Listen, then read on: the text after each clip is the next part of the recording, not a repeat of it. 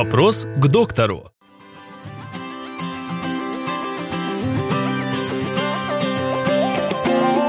Болезненные месячные – это норма или проблема? Болезненная менструация это, это есть симптом. А, Альгоменорея или альгодисменорея, така- такая терминология используется э, в профессиональных кругах. Это не норма. Боль – это всегда симптом. Если менструация болезнь, то нужно обращать внимание на э, анатомию матки, на анатомию э, шейки матки, на угол между шейкой матки и телом матки, на- воспалительные заболевания мо- могут быть э, и э, патология крови. Еще очень важно достаточное количество употребления воды.